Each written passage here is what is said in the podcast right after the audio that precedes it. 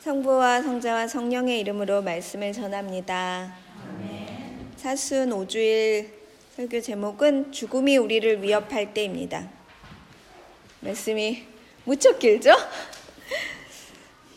사순절기에는 말씀을 이렇게 많이 해주세요. 그러니까 사순절기가 어찌 보면 주님이 나를 굉장히 많이 가르치시고 나를 어, 말씀으로 초대하신다는 거 잊지 마시기 바랍니다. 오늘은 죽음 얘기를 좀 해보려고 합니다. 죽음의 공포는 우리 모두를 자유롭지 못하게 합니다. 사실 이 공포는 아주 어린 아이에게도 찾아옵니다. 세상의 이치를 경험하고 나서 또 헤어짐을 경험하고 나면 자연스럽게 죽음을 받아들이고 또 그 죽음을 주변으로 엮여서 있는 어떤 존재들에 대해서 뭐 이제 생각해 보는 때가 됩니다. 아이들이 귀신, 괴물, 뭐 이거 딱 무서워하는 시기가 있죠. 아주 어릴 때는 잘 모르는데 이제 언제부턴가 귀신을 무서워하고 계속 귀신 얘기해달라 그러고 무서워하면서도 또 괴물 얘기하고 저는 망태 할아버지 얘기를 지금도 하는데 이제 없는 거 알아 이래도 없는 거 알겠지만 그래도 있어 막 이러면서 어떻게든 그러니까 아주 무서운 존재를 알게 됩니다. 근데 이 죽음을 잘 극복하지 못하면 오랫동안 어두운 곳에 못 들어가거나 또 양육자와 이렇게 헤어지는 일 굉장히 무서워합니다. 그래서 잘 안 되는 친구도 오랫동안 밤에 혼자 못 자고 이런 일이 있습니다. 그리고 또 밤에 무서운 꿈을 꾸지 않게 기도해 주세요. 밤 기도의 주요한 테마, 아이들, 어린이를 위한 기도에 중요하게 꼭 넣어주면 좋은 거는 어, 무서운 꿈 안 꾸게 주님 또 무서운 꿈 꾸더라도 주님 함께 계심을 알게 해주세요 라고 기도해 주는 거가 밤기도의 굉장히 중요한 주제 중의 하나입니다. 이 밤에 무서운 꿈 꾸는 거 이거 다 죽음하고 연관이 돼 있습니다. 근데 아이들만 무서워하냐? 안 그래요. 어른도 무서워합니다. 죽는 거. 네. 이 죽음이 임박해 있음을 직감하고 삶의 자리를 정리하도록 돕는 일이 이제 저 사제에게 굉장히 중요한 일 중에 하나입니다.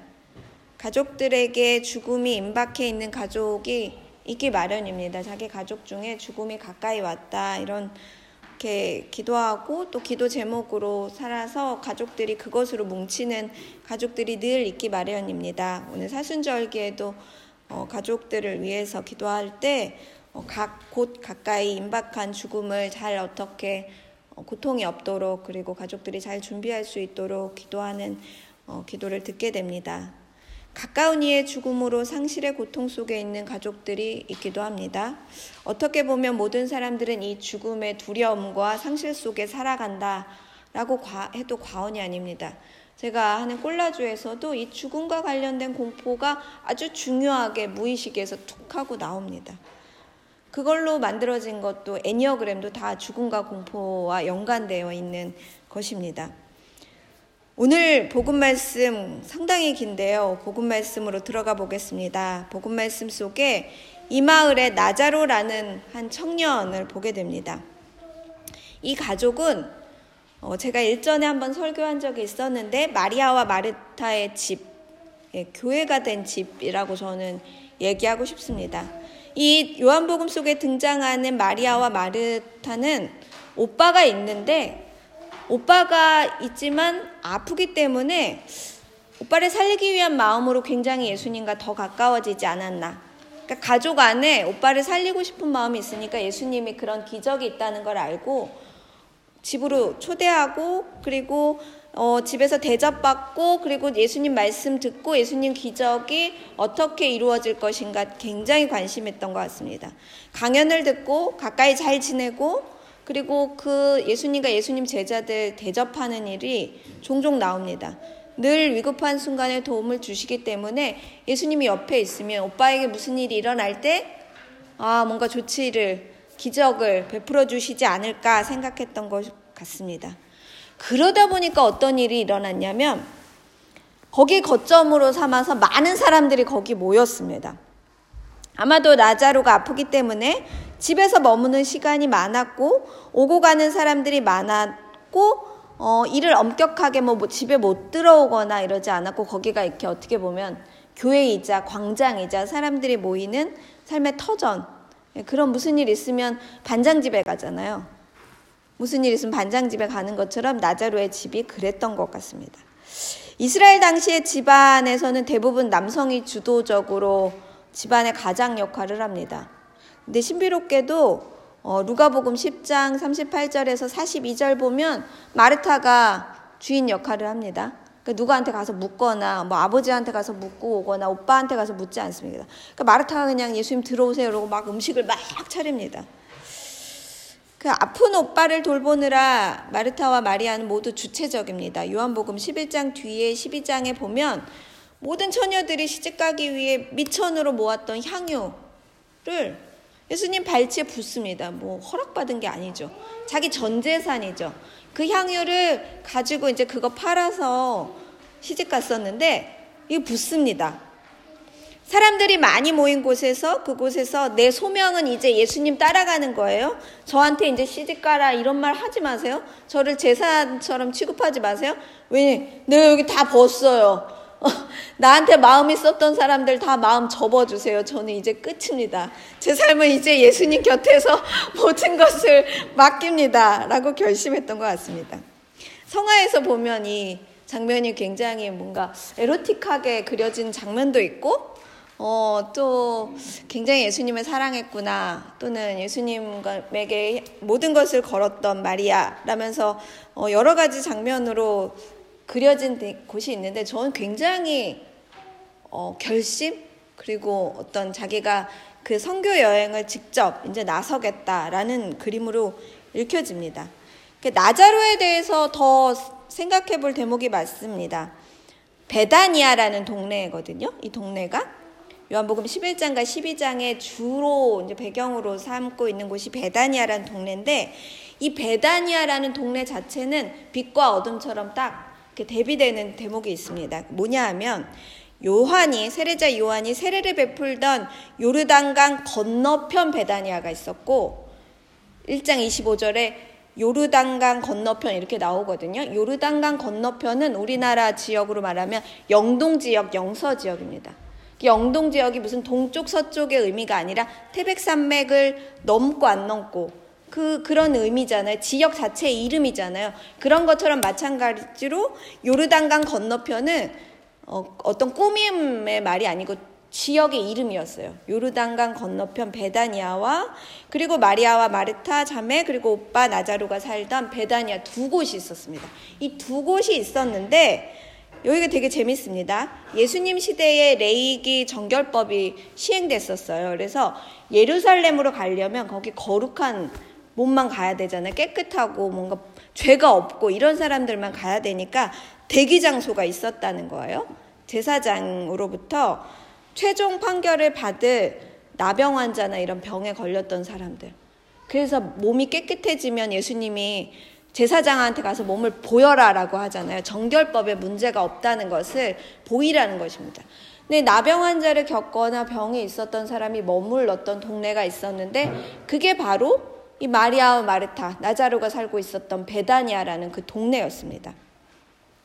성전이 있는 예루살렘이 아니었고 여기에 들어가고자 하는 사람들, 이스라엘 백성들은 이스라엘 사람들은 성전에 가야 행복했어요. 그러니까 성전에 가서 기도하고 거기서 용, 어, 말씀 듣고 이래야 구원의 빛이 자기에게 오는데 거기에 들어가지 못하니까 대기 장소가 필요했는데 격리 장소죠.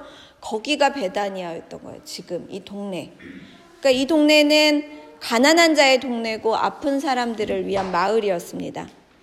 바리사이파 시몬이 있었던 곳 거기도 베다니아로 기록되어 있습니다. 마르코복음 14장에. 그러니까 이 동네는 나환자촌이라고 보면 맞습니다. 10장 바로 이 11장 바로 직전에 10장에 보면 예수님은 요르단강 건너편에 가시어 거기에서 머무르고 계셨다라는 대목이 나옵니다.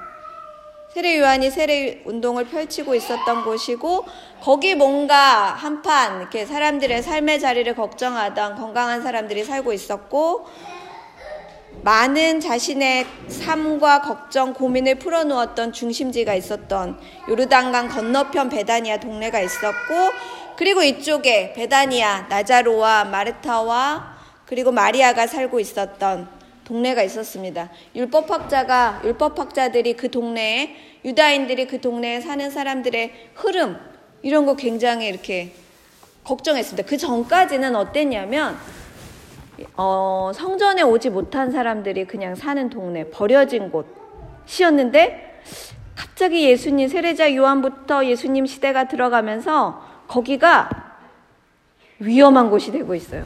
정치적으로 뭔가 위협이 될 만한 그런 곳이었다라고 말씀드리고 싶습니다.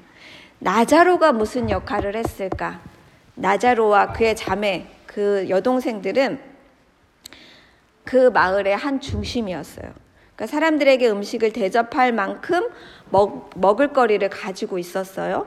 그리고 오랜 시간 아마 거기 머물렀던 것 같습니다. 나자로가 아프니까요. 근데 아픈데 배척을 하지 않았던 사람들. 그러니까 사람들이 거기 그 막 모였겠죠?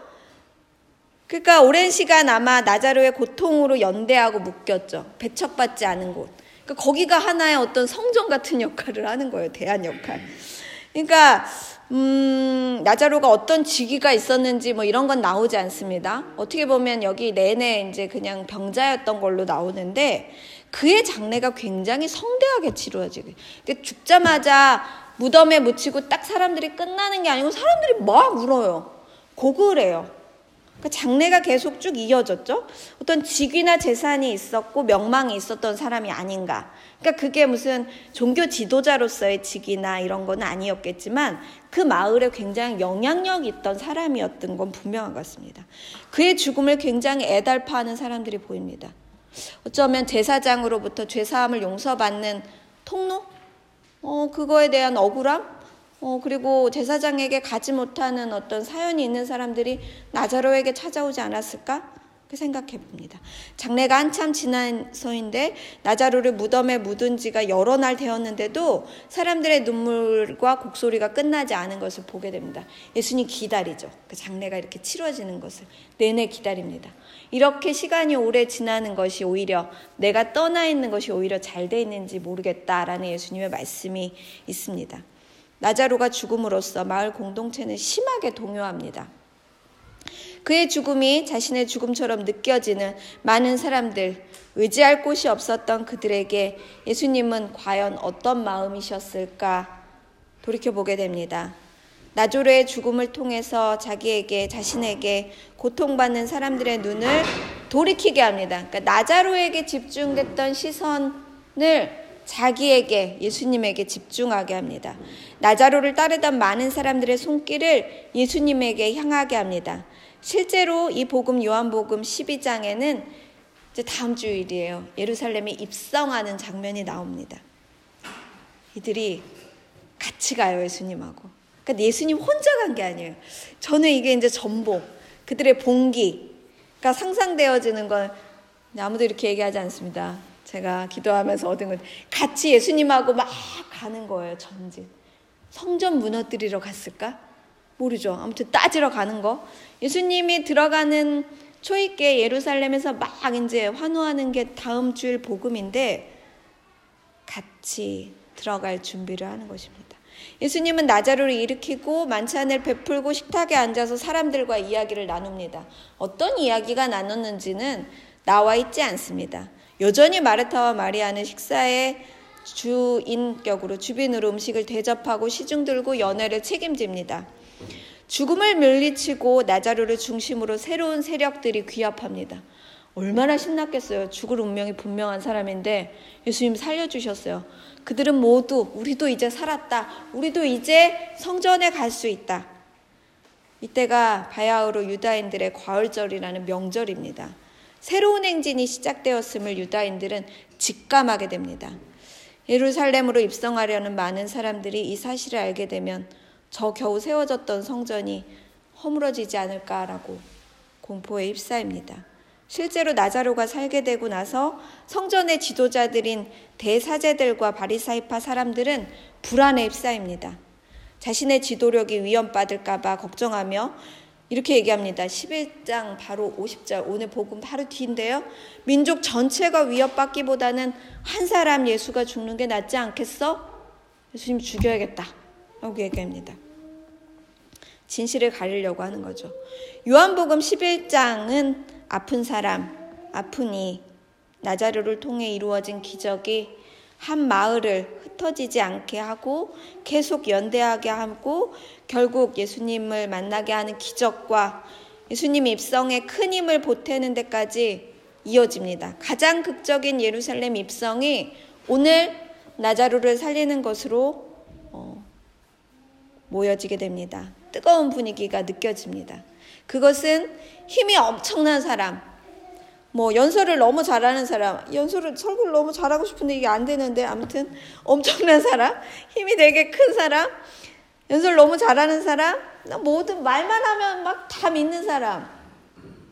이런 사람으로 움직인 거 아니다라는 게 되게 큰 되게 큰 우리에게 감동을 주는 대목입니다. 나자로 아픈 사람이었어요. 근데 그 사람을 중심으로 모인 거예요, 여러분. 아픈 사람, 죽을 병을 앓고 있던 나자로를 중심으로 일어난 일입니다. 아픈 일을 포기하지 않고 죽음에서 일으켜 세우고 사람들 앞에서 당당히 일으켜 세우고 마을을 다시 회복시키는 예수님의 기적은 그 어느 때보다 분명한 구원의 메시지로 읽혀지게 됩니다. 그분은 우리를 죽음의 공포에서 해방시킵니다. 비록 우리의 운명이 죽는 것이 분명하더라도 그것은 하느님의 영광을 드러내고 하느님의 아들도 영광을 받게 되는 일로 전환됩니다. 시선을 전환시킵니다. 나조로의 죽음을 예수님은 정면으로 막아서시고 자신이 죽게 되는 운명의 길로 바꾸십니다. 그 일로 예수님을 의심하고 미워하고 그를 죽일 음모는 세워지게 됩니다. 나자르를 살리는 것 대신에 예수님이 십자가를 이제 선택한 거죠. 아마 예수님은 아셨을 거예요. 나자로 살리면 내가 이제 죽게 될 것이다. 죽은 사람을 살려야 되니까. 우리를 죽음의 공포에서 벗어나 생명의 길로 이끄는 강력한 손길을 느낍니다. 분명 예수님은 자신의 십자가를 지심으로 우리를 죽음의 운명에서 구해내십니다. 그러니 우리는 두려워하지 않아도 됩니다. 우리는 더 이상 공포에 휩싸이지 않아도 됩니다. 오직 그리스도를 믿고 그와 함께 예루살렘으로 입성하는 그 길에 들어서면 됩니다. 그 길은 해방의 길, 억압과 속박에서 벗어나는 길입니다. 타협을 거부하고 진실하게 마주하는 길이고 진실로 나로 사는 길입니다. 진실로 나로 사는 길은 때로는 우리를 위협하고 또 걱정에 이르게 합니다. 하지만 예수님이 동행하면 예수님이 오신다면 나자루를 살리셨던 것처럼 우리도 살아납니다. 그러니 두려워하지 말고 타협하지 말고 죽음의 공포에 휩싸인 우리 각자를 일으켜 세우는 사순 오주일 정말 진심으로 예루살렘 입성 떨리면 떨리죠. 마지막 사순 오주일 기쁘게 준비하시기를 진심으로 축원합니다.